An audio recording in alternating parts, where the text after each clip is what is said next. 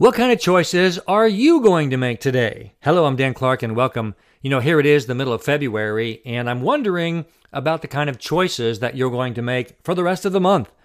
What kind of things are you going to do for the next two weeks?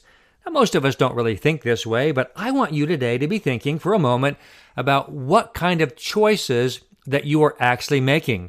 Are you making long term decisions about what you want life to be like through the entire year of 2020? Or are you making decisions about what you want to make for dinner and about how to get over the problem at work tomorrow? Now, there's nothing wrong with those other two decisions, but if we don't have clarity on our future, we really don't do very well. What would it be like if you began to have clarity about your future?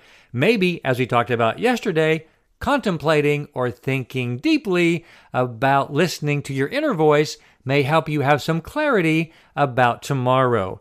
And maybe that would change some of the decisions that you make today. I'm Dan Clark.